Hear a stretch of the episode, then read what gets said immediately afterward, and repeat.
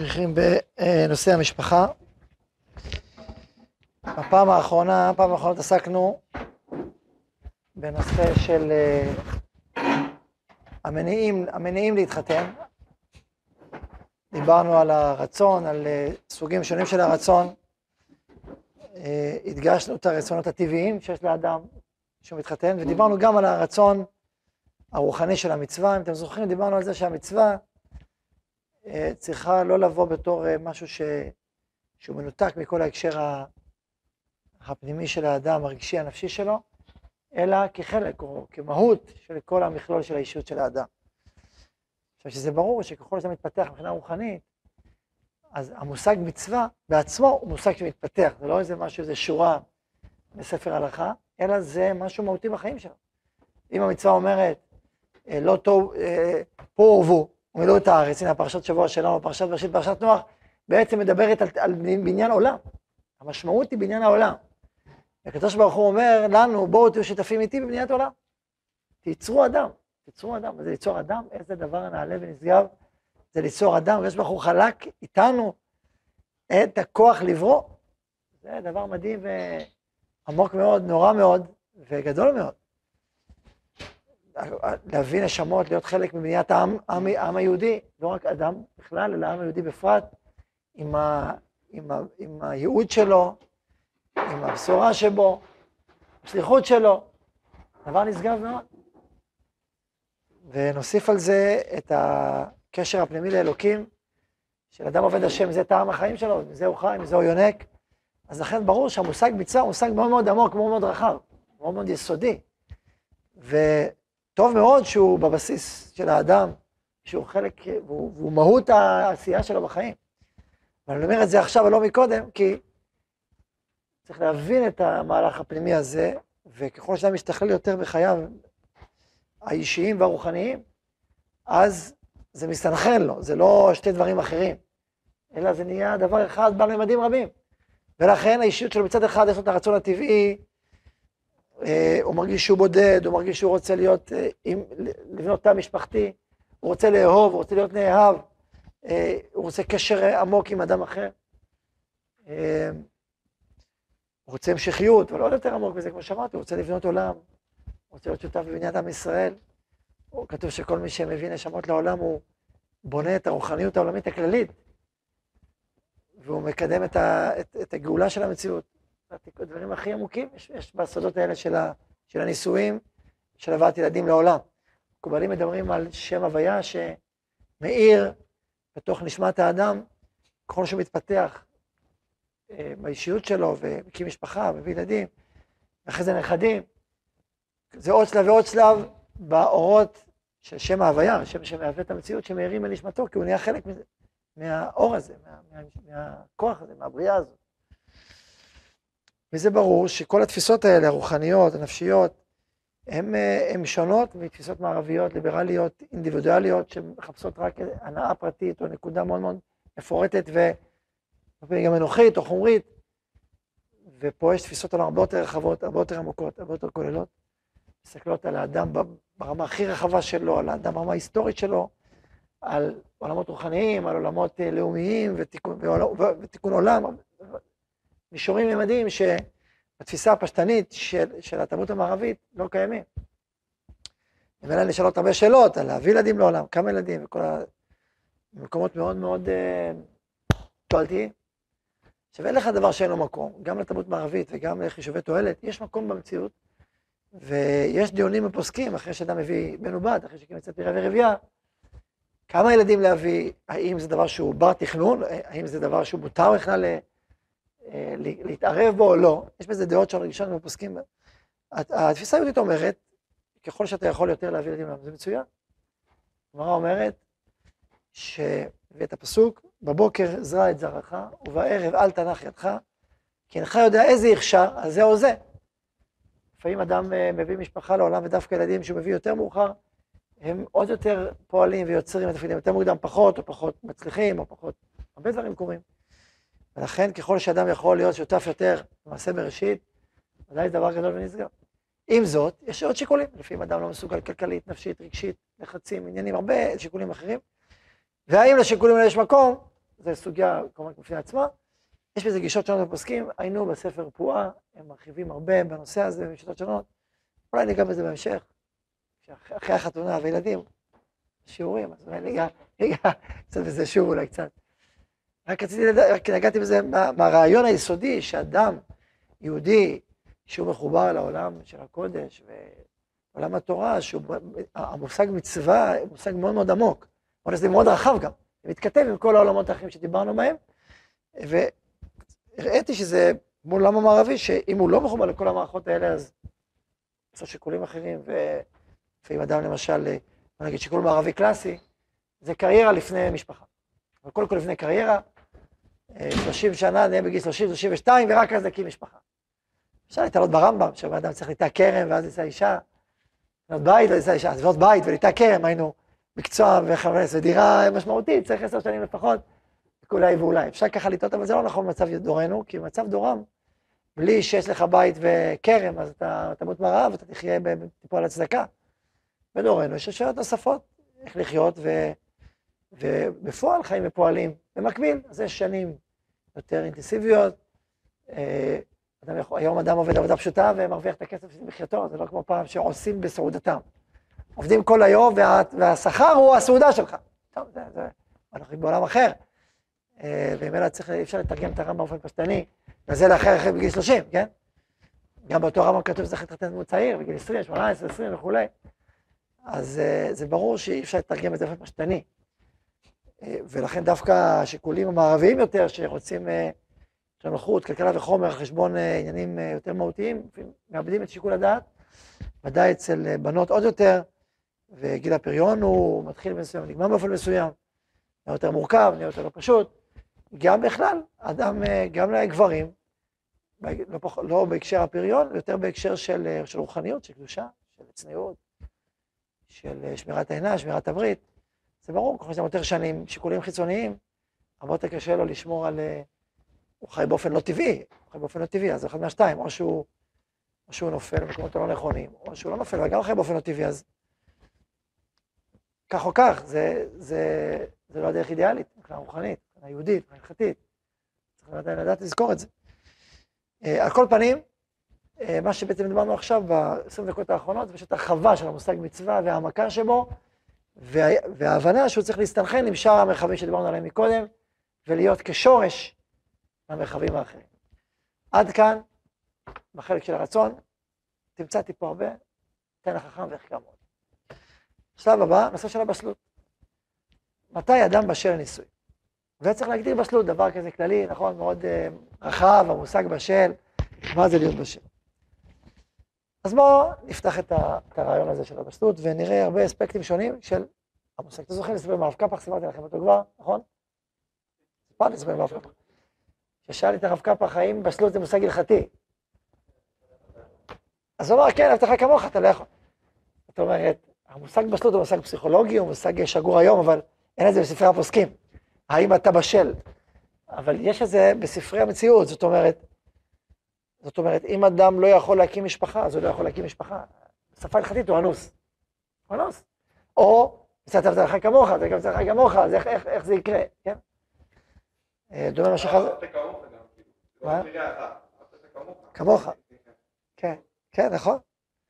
גם תזכור שלך, גם שלך אחר, לגמרי. והיסוד זה כמו שהזכרנו אז, שאדם לא יתחתן עם מי שהוא רואה את אשתו קודם, כי אם הוא לא יראה, אז מה יקרה? אז הוא יראה אחר כך, ואם לא תמצא חן בעיניו, אז המון המון מפח נפש, וקושי בנישואים.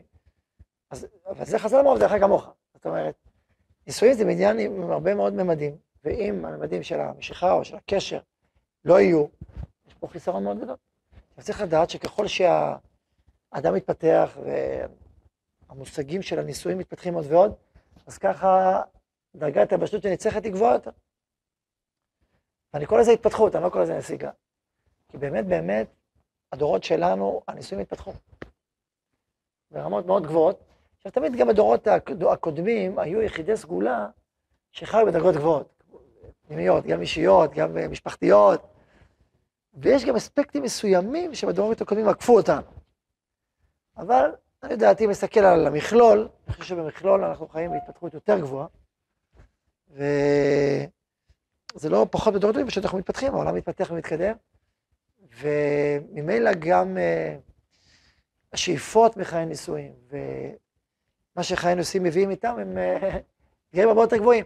די לציין בזה שאם פעם השאיפות ההישרדותיות היו מאוד חזקות, זאת אומרת, האישה לא הייתה עובדת, נגיד, ברוב המקרים, והאיש מפרנס היחידי, אז טוב, אז האישה לא יכולה להתקיים בלי האיש, והאיש לא יכול להתקיים בלי האישה. אי אפשר, זה לא, מי יבנה את בית, כל הבית, הבעלים לא יכול לעשות, והאישה, היא לא תתפרנס, אז מה עושים? אז יש תלות הדדית מאוד מאוד חזקה. אז זה גם מעלה שההכרח הוא חזק, אז הוא לא מאפשר יותר מדי אפשרויות, בסדר? אבל מצד שני, זה אחור באחור, זאת אומרת, זה הכרח. היום ההכרחים קטנו, ככלל, ההכרחים קטנו. יש מכונות כביסה, יש עולם תעשייתי, אנשים יכולים לדאוג לעצמם, גם האיש וגם האישה. גם האישה יכול יותר לעבוד ולהתפרנס, וגם האיש יכול, יש לו מכונת כביסה, ויש לו מיקרוגל, ויש לו מזנון מוכן, ואנשים מנהלים אורח חיים שלהם בלי אישה. זה אפשרי, זה אולי לא נורא כל כך, זה, לא... זה אפשרי. אבל לגדל ילדים זה הרבה יותר אתגרי. אתגרי, גם היום מנסים זה, אבל זה יותר אתגר. אבל אוקיי, אז הוא לא מתחתן בכלל. אז זה ברור שבדור שלנו יש הרבה יותר עצמאות, ודאי ברמה הטכנית, ברמה ההישרדותית, יש הרבה יותר מרחב אישי והרבה יותר אפשרויות. הרבה יותר אפשרויות. אפילו זה שאנחנו עם חברת שפע, זה כבר הרבה אפשרויות. זה סידר יש לך מכבסה. תאכל במסעדה.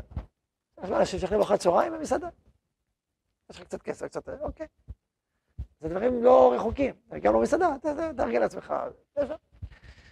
ממילא זה גורם שהקשר בין איש לבין אישה יהיה הרבה יותר עמוק, יהיה מושתת על פחות הכרחים, קודם כל יותר בחירה, וממילא חלקים הרבה יותר עמוקים שמביאים לקשר, ממילא שאיפות יותר גבוהות מהקשר, וגם ככל שהאישה התפתחה מבחינה לימודית, מבחינה אינטלקטואלית, תורנית, עכשיו היו נשים צדיקות נפלאות עם הדורות הקודמים, וגם יחידות סגולה תמיד היו, ועדיין רוב האנשים לא למדו בבית ספר, לא למדו במקום מסודר, זו עובדה היסטורית.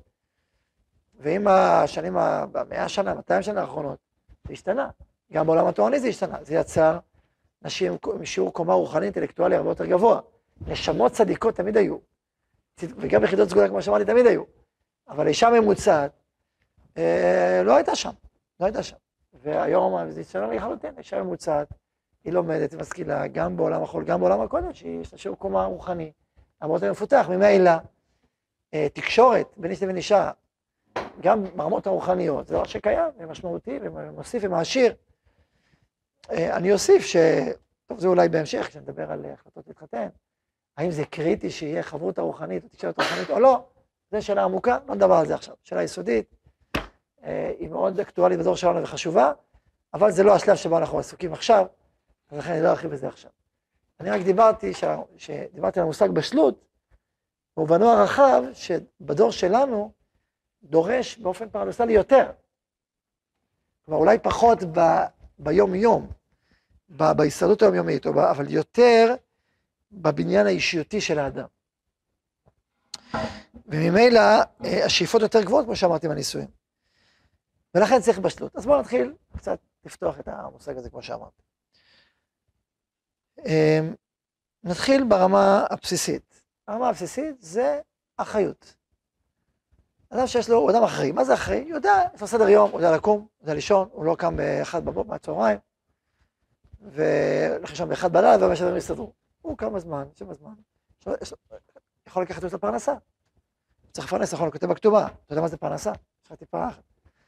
הוא יודע, דירה.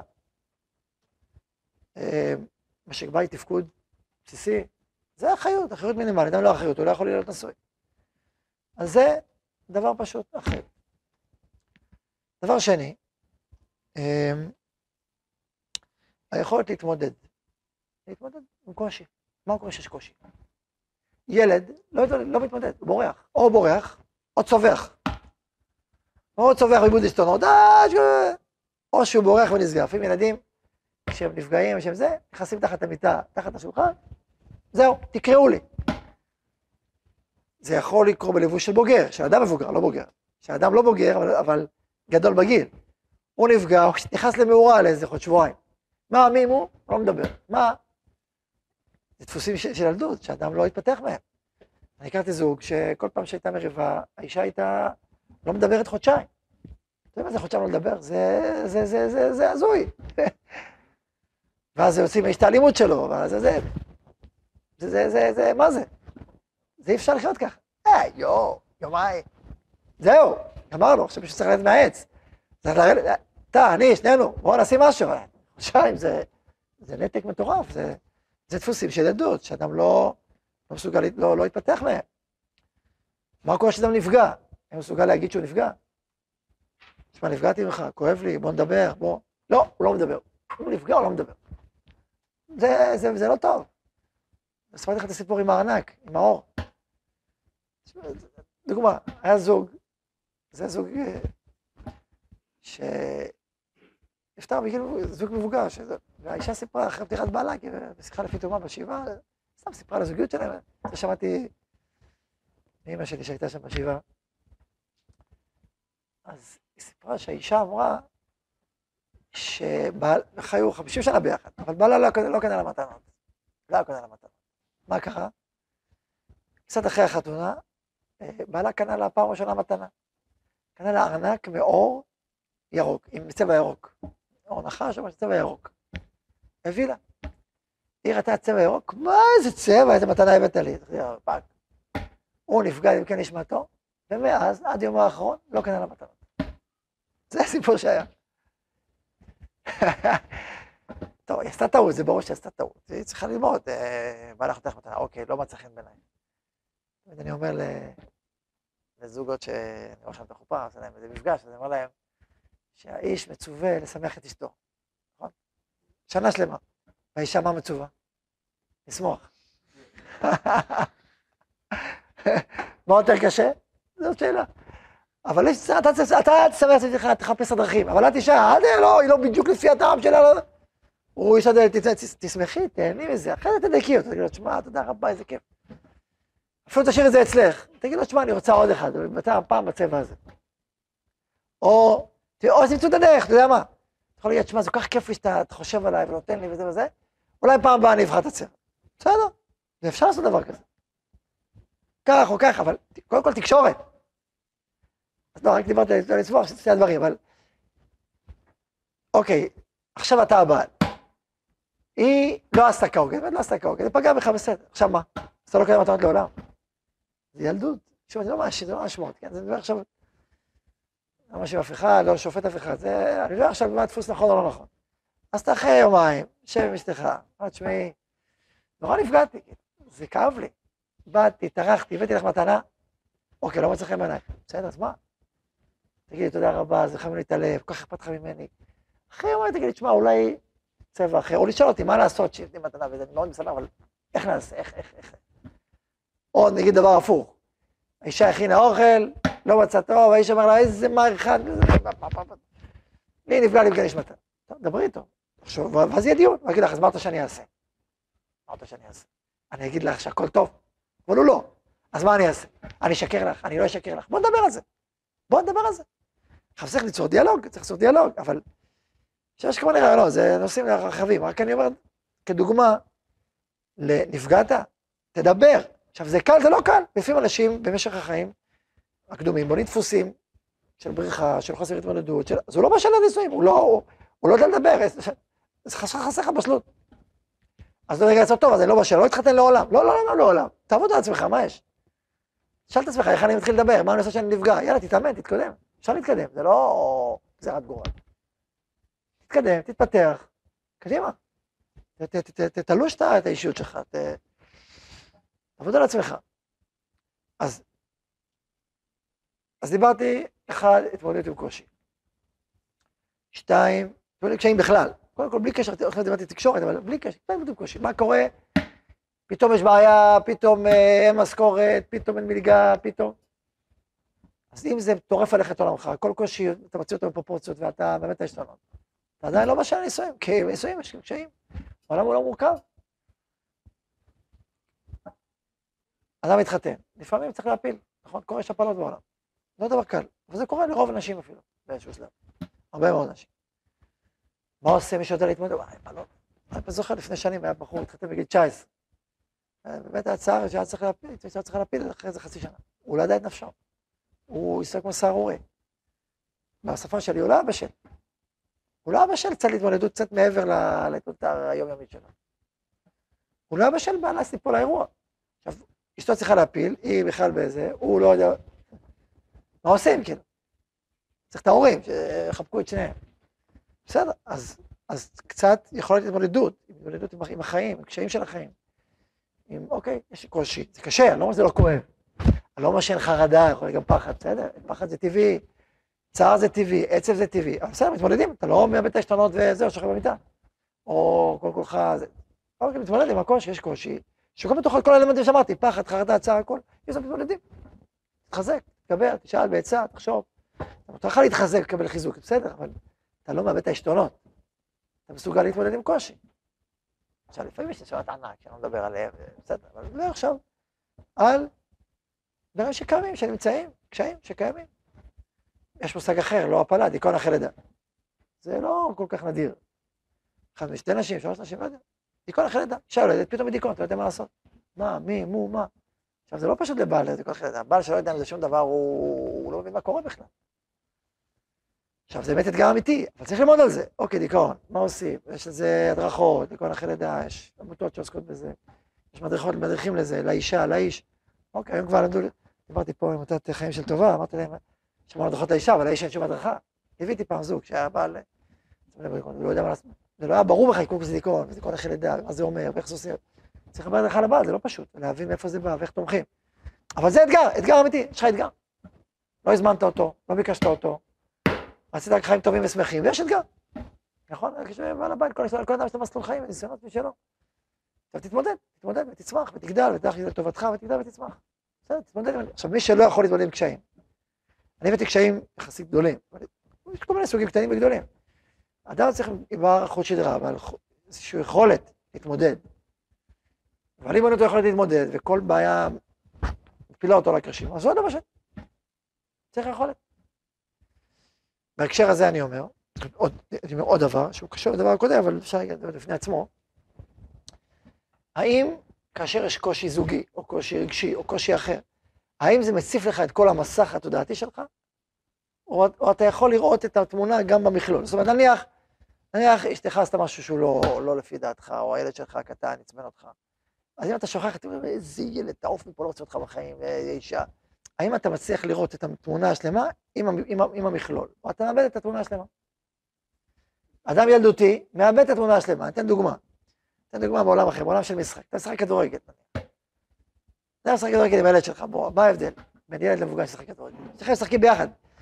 דיברנו פעם, כמה פעמים, שאדם בוגר, יש בו קצת של ילדות, שזה טוב. הוא גם נהנה מהמשחק, גם משתובב ומשתעשע, אחרת הוא הביא את הילדות שלו. טוב שיש בו ילדות. אז מה מבחין בין בוגר שיש בו ילדות בריאה, לבין ילדותי? איפה ילדות הבריאה הופכת להיות ילדותי ואיפה לא? זו השאלה. פעם דיברתי לפני שנים, איזו משפחה, ואז האישה היא פסיכולוגית, והאיש הוא מאוד חכם, אבל...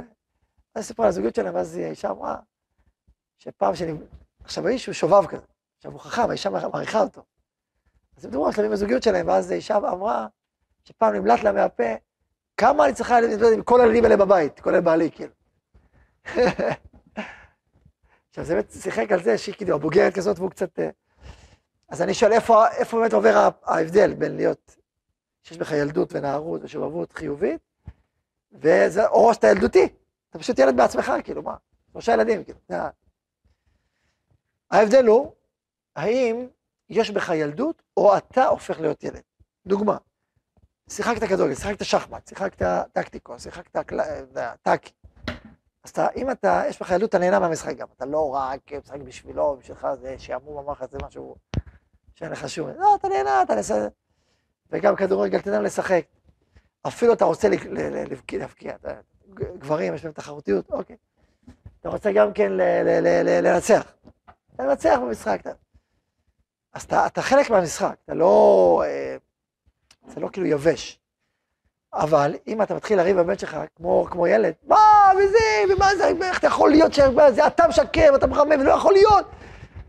אז אתה כבר הפך להיות ילד. מה קרה? איבדת את התמונה, הלו, זה רק משחק. אז אם התקמולת שלך, שבן יצחק כזה, העולם שלו חרב, הוא צועק, הוא בוכה, אז אתה ילד, אתה לא ילד, זה לא שיש לך ילדות, אתה ילד בעצמך. אבל אם אתה אוחז שפה משחק, ואתה אומר, אוקיי, ואתה מוכן לוותר לו קצת. אתה מוכן לוותר לו. שאתה לא תגיד לו שתוותר לו כמובן, כן? אבל אתה תגיד לו שמה, ויתרתי לך. אתה יודע מה? ויתרתי לך. אתה מוותר לו קצת בעדינות, בלי שהוא מרגיש. אתה גם מוותר לו, נגיד, תתן לו את האתגר, שיהיה אתגר כמובן, אבל לפי כוחו.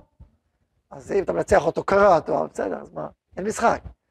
אתה מנצח, אתה תוותר לו פה, מוותר לו שם, הוא מרגיש שהוא משחק. משהו שטוב להגיע לטייקו. מדי פעם גם לנצח זה טוב גם, כדי שילמד להפסיד. או נתתם, תפסיד מדי פעם גם, זה צריך בחומה, אבל אתה... מה?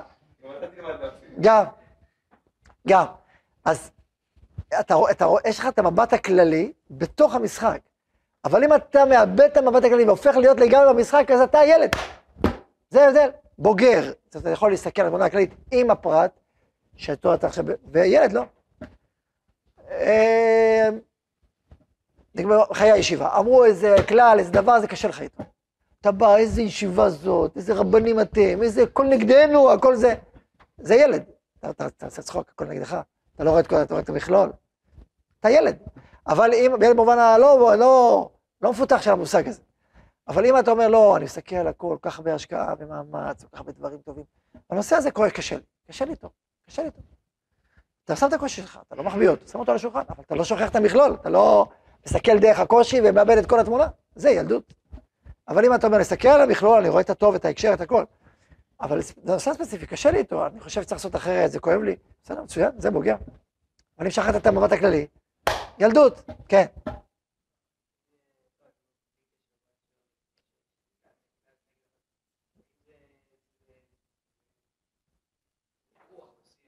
איזה רוח? רוח מסוימת, כן.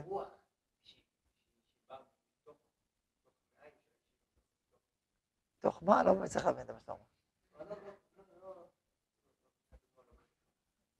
אוקיי.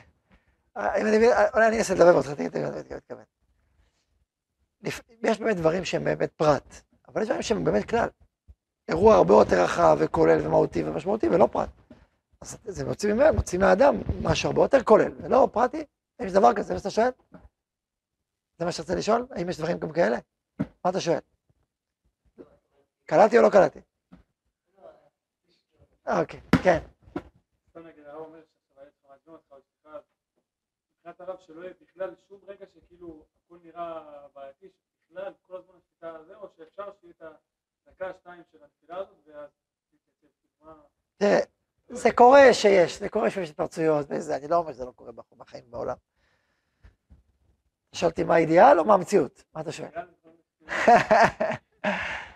אידיאל שכן, שאדם הוא לא כעסן, הוא לא נופל, זה ניפול. אם הכעס הרתחני יגבר עליך, זה עשוי כנפילה. אבל אם זה לא קורה כל הזמן, זה קורה מדי פעם, ניתים נדירות, ואתה אחרי זה מאזן את זה, אוקיי, בסדר. זה לא אידיאלי. אבל אם זה קורה הרבה, וחזק, ובסוף אתה כל הזמן מתחרט על מה שאתה מדבר, אז אוקיי, צריך לחפור לעבודה. אז אוקיי, אז אמרנו דבר השלישי, כן.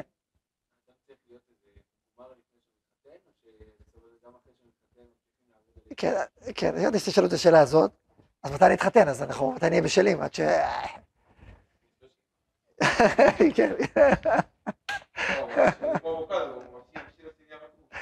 כן, זה עוד דבר, אבל הוא הציע את גיל 30. גיל 30 מהצד התורני של הבשלות.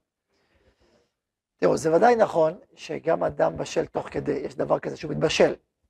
אתה מקלף את הפרי, הוא מתבשל, יש צד כזה. אבל זה אם אתה לפני סוף הבישול. אז אפשר להמשיך את הבישול בבית. אבל אם אתה בוסרי, אז זה לא יכול בבית, אתה פשוט בוסר. אז אם זה לקראת סוף הבישול, זה כבר, אתה כבר שם פחות או יותר, לא 100%, 100%, אבל אתה כבר יודע את הכיוון, אתה מבין את העניין. צריך הגימורים, בסדר. אבל אם אתה בוסרי עוד בשלבים המוקדמים, אז אתה לא בשל, מה לעשות? אם אדם לא יודע, שזה שאלת חכם. אגב, חכם זה גם חבר טוב, זה יכול להיות חכם. חבר טוב שמכיר אותך, וזה איך אתה מתנהג. תגיד, איך נראה לך, אני מתאים בשביל נישואים או אני עוד בוסרי? אם הוא מספיק, צריך חבר מספיק בוגר בשביל זה. להגיד לך תשובות. או רבנים, רב, או מידת המבוגר, או הורים. אבל בוא נגיד ככה, אני גם נתקלתי לא פעם באנשים שחשבו שהם בוגרים והם לא. ראיתי, פשוט הם בוגרים בחלקים מסוימים באישות שלהם. חלקים אחרים, לא. אוקיי, אז זה חצי טוב, כי אז יש חלקים שהם כן בוגרים, ויש חלקים שלא, והשאחים שלו באמת יוצרים הרבה מאוד מנסים. אז אוקיי, להם רע, צריכים להתבגר מהר. ולעבור תהליכים מזורזים, זה לא קל. אז לכן צריך עוד בשאלה. גם אם זה לא מושלם, אבל לקראת גימור.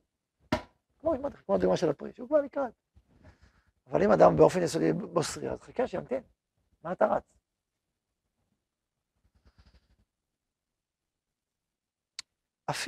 אפילו להתחתן כדי לברוח מבעיות אישיותיות, חברתיות, גם בזה יש חוסר בשלות. כי אתה לא בוחר כי אתה רוצה מבפנים באופן חיובי, אני רוצה להתחתן. אתה לא פותר את הבעיות שלך, ואתה בורח מהם. כמו שאתה עובר ישיבה, לפעמים אדם בא, איזה חודש בישיבה, עכשיו עובר. הרבה פעמים אני אומר לכם מתוך ניסיון, שהרבה פעמים שאנשים עוברים ישיבה אחרי חודשיים, זה לא כי הישיבה היא לא מתאימה וזאת כן מתאימה, אלא כי יש משהו באישיות שלהם שעוד לא הבשיל. יש להם בעיות אישיותיות, אתה יודע, מה זה בעיות? בעיות זה דבר לא רע, בעיות זה מקום להתפתח, זה הכל. בעיות זאת אומרת, יש לך מה להתפתח באישיות שלך, כי הוא משליך את זה על המקום של המקום, להביא שצריך לעבור איזשהו מסלול. אז לפעמים בישיבה השנייה הוא מביא שזה אצלו ולא שם, אז הוא עובד את המסלול שם. לפעמים לא, לפעמים הוא מתמודד שם בישיבה השנייה, בבעיות האלה. זאת אומרת, זה שאתה עובר מקום, זה לא פותר את הבעיה שלך. כשאתה מתחתן, אתה מתחתן עם הבעיה. עכשיו, זה שונה מבעיות שהן במהות, אני בודד. טוב, אתה בודד, אז ברור ש... זה לא בעיה, זה כאילו, זה הצד השני של להתחתן, זה ברור. אני צריך לנפש קרובה, אבל כן, אני אשאל אותך, מה, אין לך שום חבר? כשאדם שאין לו שום חבר, זה כן אומר דורשני.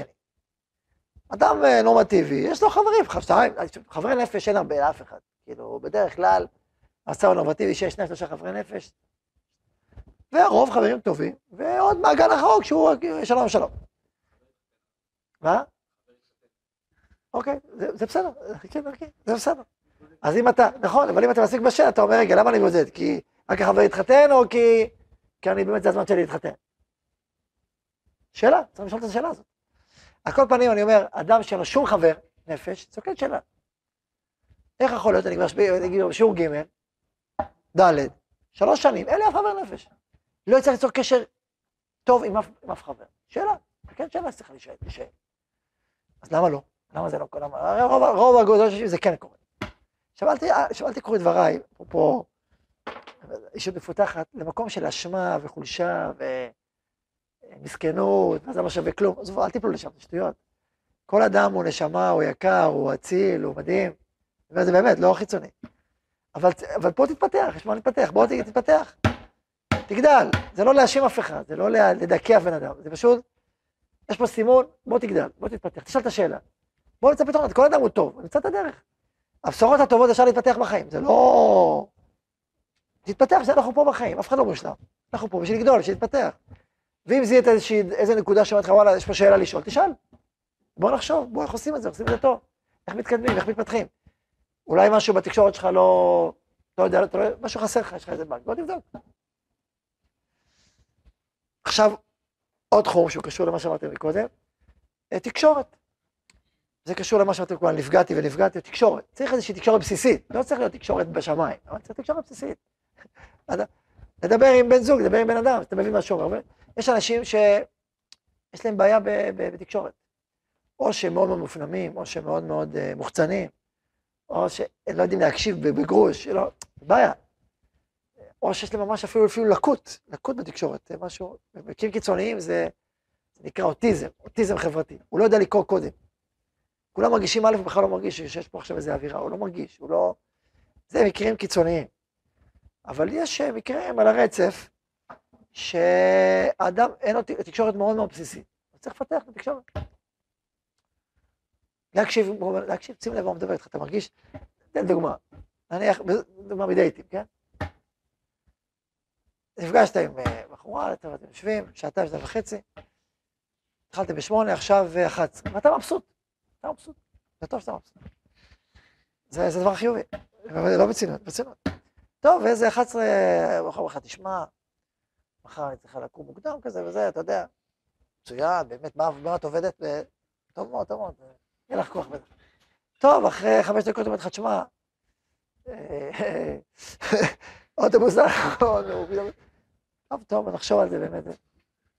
תשמע, אתה לא מבין שפה, יש פה איזה דיבור, יש פה איזה רמז, איזה סיפור, תקשיב, תרגיש, אתה לא מבין מה, קצת ההבנה יותר עמוקה של הרמזים, של הבנים, הבנות טיפה, זה יכולת תקשורת, יכולת תקשורת מילולית, לא מילולית, כי אני מסתכל על השעון 2-3, מסתכל עוד פעם, אז אפשר לשאול, יש את מאחרת, עכשיו זה יכול להיות גם הפוך לגמרי, אני ראיתי דוגמה מהאיש והאישה, אבל יכול להיות גם הפוך לגמרי, האיש קר לו ולא טוב לו, והוא אישה עוד כן, הכל נחמד, זה גם הפוך, זה לא, הדברים נכונים כלפי של באישה, כן?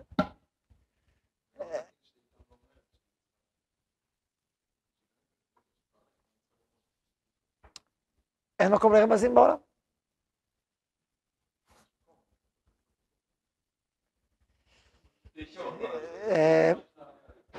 תראה, לפעמים זה נכון, לפעמים אתה צודק, לפעמים באמת, שהיא תגיד, שמע לי מאוד נעים מאוד זה, יש לי את ה... עכשיו, זה נכון, אבל מצד אחד, מצד שני גם לרמזים יש מקום בעולם. לא, יש דבר בעדינות, יש דבר כזה גם, יש לו מקום. שאני לא אומר, זה נכון שבזוגיות ככלל, הכלל בזוגיות הוא שעל מעביר המסר לבאר את המסר שלו. כלומר, לא לסמוך, איך לא הבנת אותי? עכשיו, ידוע שיש לאישה במיוחד, גם לאישה, אבל לאישה עוד יותר, ציפיות שהביאו אותה מבלי שתגיד שום דבר. ותמיד לבד מה התכוונה ומה הרגישה, ואיך לא הבנת לבד, ואתה לבד, ועד שאתה לא מכיר אותי, ואת בכלל, גם אחרי החתונה, אז בכלל יותר גרוע. יש דבר כזה, ובאמת, באמת. אז ההדרכה הזוגית, היא אומרת, תסבירי. הוא לא מכיר אותך עד הסוף, יש גם פערים טבעיים, אתה איש, אישה, אתם מבינים עד הסוף, תסביר. עכשיו זה קצת מאכזב בין הזוג, אבל הוא צריך ללמוד להסביר. עכשיו מה שקורה, שלאט לאט מלומדים ומסבירים, עד שלאט לאט בן הזוג לומד להכיר את בן זוגו, ואז הוא צריך פחות הסברים, הוא כבר מבין, הוא כבר מכיר ואז חוזרים הרמזים. אז לכן, כהדרכה זוגית כוללת, על מעביר המסר להסביר את מסרו. גם בביקורת, שביקרת, לא הסברת כלום, קרסת, מה? תביני לבד, מה לבד? לא הבינה לבד, תסביר. או תסבירי, מה הכעס, מה היה, מה ולמה. אולי פירש לא נכון. אולי פירש שהפירוש הזה לא נכון. פירש מהר פירוש, הוא לא פירוש נכון של הסיטואציה. אז תסבירי, מה ולמה. עכשיו, אז לכן, באופן כולל, אדם צריך להסביר את עצמו, אפילו בדיחות, לפעמים גבר או אישה אומר בדיחה, ומי שיכול להיפגע. איך לא הבנת הבדיחה שלי? או שתסביר או שעוד. עכשיו, אז לכן, כי אמירה עקרונית, על מעביר המסר לבאר את עצמו. זה דבר נכון, כדרך חיים. מאידך, כמו שאמרתי, ככל שהתקשורת יותר גבוהה, והאיכות, והקשר יותר עמוק, וזה ההיכרות, אז גם רמזים יש להם מקום, וגם אחד לרמזים יש מקום. זה לא... יש דברים שיותר נכון לומר אתם בדרך רמז. זה עדין מדי, זה... בוא נמתין רגע, בוא... אז יש לזה גם מקום. עכשיו, מה שאמרתי מקודם, אז לכן אמרתי תקשורת, עכשיו אני לא אומר שצריך תקשורת, אלוף התקשורת בארץ בשביל להתחתן, אבל כן צריך תקשורת טובה. הוא מבין, הוא שומע, הוא מקשיב, הוא מדבר, הוא מקשיב, הוא יודע להקשיב. עכשיו זה, אני אומר, זה תבנו בחברותא. יצאת אהבת לך כמוך לפני האישה יש בחברותא. להקשיב לחברותא, יכול להיות להקשיב לחברותא. וגם אם הוא מעצבן אותך. הוא בדיוק הפוך מה שאמרת, בדיוק הפוך, לא הבנת את הסוגיה בכלל, הכל הפוך. בסדר, אוקיי, הכל הפוך, תן לו להשלים את המשפט. יש אנשים שלא מסוגלים לתת לזולת להשלים משפט. לא מסוגלים. אז מה, בסדר, תגיד מה שאתה רוצה, תמתין אבל. לא, תמתין. היה פה פעם מפגש עם... לא פעם, זה... יש מחנה פוליטי אחר, וישבנו איתו ברקוד. הבן אדם לא היה מסוגל להקשיב. אחרי 3 דקות הוא מתפרץ, אצלב אמרנו לו, תשמע, אתה רוצה שיהיה פה איזשהו דיאלוג, אז תאלף להקשיב את ברירה, כאילו, אם לא, אבל חבל לזמן, אתה... היה לי פעם חבר, דיבר בטלפון, איש יקר, חבר שלי טוב, אבל הוא דיבר 10 דקות, 20 דקות, אישה, אני כל מנסה להשחיל משפט, ואין, הוא לא נותן, הוא לא נותן. יש אצלב, מצא את זה, אמרתי לו רגע, ממשיך לדבר, אמרתי לו רגע, אמרתי לו רגע, אמרתי לו רגע, רגע, אמרתי לו רגע, רק אז הוא עצר, אחרי שהוא... אמרת לו, תשמע, בינתיים דיברת חצי שעה, לא דיברתי מילה. אתה רוצה שיהיה איזשהו סיבור בינינו, או... בואו נדבר. עכשיו לא היה לי נעים להגיד את זה, אני חיכיתי חצי שעה עד ש... עכשיו זה כמעט לא קורה, אבל זה מה שהיה. זה היה בדבנסייה. אמרתי, מה קורה לבן אדם? הוא איבד לגמרי את המושג של דיאלוג, אפילו לא. שאולי ברעי, התחייבתי לקטוע אותו בכוח, או לנתק, כאילו מה, לנתק לא רציתי, אז... אמרתי, אין ברע, אני עולה על בריקה הזאת, כאילו, תעצור. אבל תשמעו, זה באג, כאילו, זה... תשמע, תשעה. אמרת כמה מילים, עכשיו תקשיב, תשאל, אני מובן, אני מובנת אותי. דבר, תלמד להקשיב את הסוף, אני מחברות, אז זה דמות מצוינת. ואחד שמעצבן אותך, זה מצוינת. אז מה אמרת? הכי טוב תחזור עליו. אחד הכלים הכי טובים בתקשורת זה שיקוף. כלומר, יכולת לחזור על מה שהשני אומר. אז הוא אומר עכשיו סברה, תחזור עליה, למרות שאתה חושב אחרת. אתה חוזר על כל מה שאמר, הבנתי אותך נכון? הבנתי אותך נכון? אתם יודעים כמה טוב לבן אדם שמרגיש שהבינו אותו? הבינו אותו. גם בעסקים, יש מושג שנקרא, יש ספר יפה שנקרא 7 הכללים לאנשים אפקטיביים במיוחד. ספר ניהול יפה מאוד. דיברת אותו פעם, דיברת על זה פעם? תחזור עוד פעם? אוקיי. הזכרתי את זה פעם אחד השיעורים, אני חושב. הזכרתי לכם פעם את זה? לא משנה, אם הזכרתי את זה, נזכיר עוד פעם. זה טוב לחזור. אז הוא כותב בספר דבר מאוד יפה. אפקטיבי זה מישהו יצרני, פועל בהרבה מישורים. יעיל, בדיוק. אז זה כאילו בעיקר למנהלים ולאנשים שהם פועלים במקביל בהרבה חזיתות. אבל זה סתם בשביל למשוך את האנשים האלה, זה לא. מה שכן, הוא כותב כל כלל, אז הוא עושה לו תמצות, ואחרי תמצות היא מסגרת. כאילו אם אתה היפראקטיבי ואתה... איך אתה אחר כך לא תקוטר, זהו, גם אנחנו, לא, עכשיו נתחיל לקרוא בעיון. הספר בנוי ככה גם כדי, לכמה רמות של קשב ריכוז כזה. כן. אז יש שם דבר מאוד יפה, הוא מדבר על מושג שנקרא בלועזית סינרגיה. סינרגיה, מה זה סינרגיה? סינרגיה זאת אומרת, יש את האנרגיה שלי ויש את האנרגיה שלך. עכשיו זה יכול להיות לעומתי, כלומר אני עם אנרגיה לא' ואתה עם אנרגיה לב' ונוצר התנצחות. אז אנרגיה מול אנרגיה, אז כל אחד, ויש סינרגיה, זה בעצם הזרמת אנרגיה. אני, האנרגיה שלי תורמת לשיחה, ושלך גם תורמת לשיחה. ואז האנרגיה מוסיפה לאנרגיה, מוסיפה לאנרגיה, וזה שזה תזרום את אנרגיה כזאת, שכל אחד מוסיף על חברו, וזה נקרא סינרגיה. כלומר, האנרגיה שמשולבת ומתוכללת יחד. אז זאת אומרת, בעולם העסקי, כן, בעולם העסקי, באים לעשות עסק ענק. אז אם אתה בא עם עורכי דין, משפטים וחוקים וחוזים. עכשיו, מה האנרגיה בין עורכי דין? אנרגיה לעומתית, נכון? כולם מגינים על הלקוחות שלהם, שהוא לא יעשה לך ככה ועשה לך ככה ויעשה לך עבודה, ועוד צעיף ועוד צעיף ועל הסיכון ההוא. איזה אנרגיה נוצרת? מאוד מאוד קשה, מאוד לעומתית, מאוד תחרותית, מאוד מלחמתית. תרגיש את האנרגיה, הכל כזה, אנרגיה שלילית מאוד. מה לעשות? כל אחד זה מה לעשות. אבל לא. הוא מספר לכם מה הוא עשה בחברה שלו. ועשינו פגישה טרס-אטלנטית, בחברות ענקיות, בשלוש מקומות בעולם, באיזה בית מלון, איזה חזקת ענק. סולה של עורכי דין. הביאו 5 עורכי דין. ואז הוא אומר, אמרנו לעורכי דין שכנגד, נגיד אתם חברת מחשבים ואתם חברת השקעה, ענקית, עולמית. אנחנו עושים תיאום פעולה של מכירה, של זה, אז כל האחריות, ואי כזה התקלקל. אז הוא אומר, תשמעו, אנחנו רוצים קודם כל להבין מה אתם רוצים. ואז נראה מה אנחנו יכולים לספק לכם. הכלל שהוא דיבר עליו, זה כלל מאוד חשוב.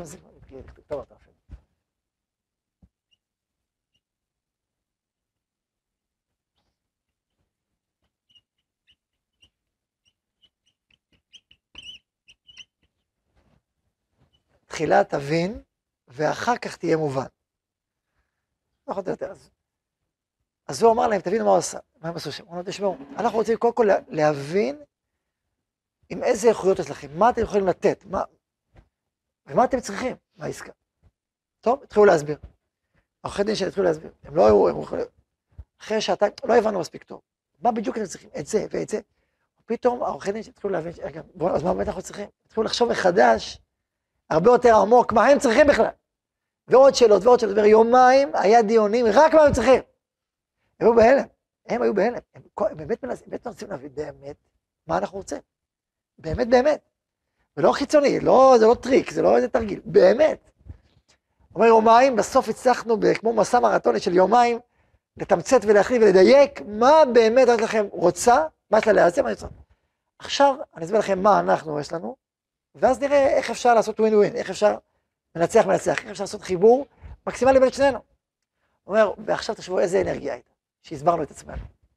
כמה הם הקשיבו, וכמה הם ניסו להבין, ואנחנו, וניסינו. ואנחנו לא רוצים לעשות לכם קופה, אנחנו מנסים ליצור באמת רווח הדדי. הכי טוב שאפשר. ואז הם הביאו את עצמם עד הסוף, ואז ביחד בואו נחשוב איך אפשר לעשות התאמות הכי גבוהות, שכולם יהיו שמחים. זה הסינרגיה, מדהימה, מדהימה. תחשבו, זה להפוך לגמרי את כל האירוע, וגם להגיע לתוצאות הרבה הרבה יותר טובות, הרבה יותר עמוקות, הרבה יותר משמעותיות, בכל קנה מידה. זה ברמה העסקית הוא מדבר. אני אגיד לכם ברמה התקשורתית, הזוגית, החברותתית, מדהים, אתה בא לך טעון, תן לחזור על מה שאתה אומר. עכשיו זה לא קל, זה לא קל, כי אתה יש לך גם את העולם שלך, הם יומיים שתקו, זה לא פשוט. ועוד גם להקשיב מספיק עמוק וגם לחזור וגם לראות שאתה באמת הבנת אותו. וואו, זה קשה, אבל זה נפלא. לא תמיד צריך לעשות את זה, אבל הכלי הזה הוא כלי מדהים, תתאמנו. על חברותות זה מצוין להתאמן. אני אחזור על עצמך, למרות שזה הפוך לך. אמרת כך וכך וכך וכך, הבנתי אותך נכון? אתה שואל אותו. הוא מחכה, לא מדויק, בוא, כן, עוד פעם אני אחזור. הבנתי אותך נכון? כן, מצוין. עכשיו בוא תשמע לסברה שלי. אז תחזור. עכשיו כשאם הוא יחזור, זה בעיה, זה לא הדדי. לא, זה לא עסק, אתה נתקע, רק מתחיל לדבר, אתה נתקע, רגע. אבל זה להתאמן בהקשבה, להתאמן באמת בהקשבה עמוקה. הלוך, חזור, הלוך, חזור, הבנו, התקדמנו. תקשורת, תקשורת עמוקה. וגם התפתחות, אתה יכול להתפתח ממנו, יכול להתפתח ממך. וגם אנרגיה משותפת, ומשהו קורה. כל זה יסודי לזוגיות, ובכלל. ברמה הבסיסית זה נקרא תקשורת. טוב, אז דיברנו על בשלות, דיברנו על כמה וכמה פרמטרים. אז בשבוע הבא נשלים את העוד חלקים בבשלות. ברוכים תהיו, חזקו ומצאו, יאללה, תתחיל ללמוד החברותות.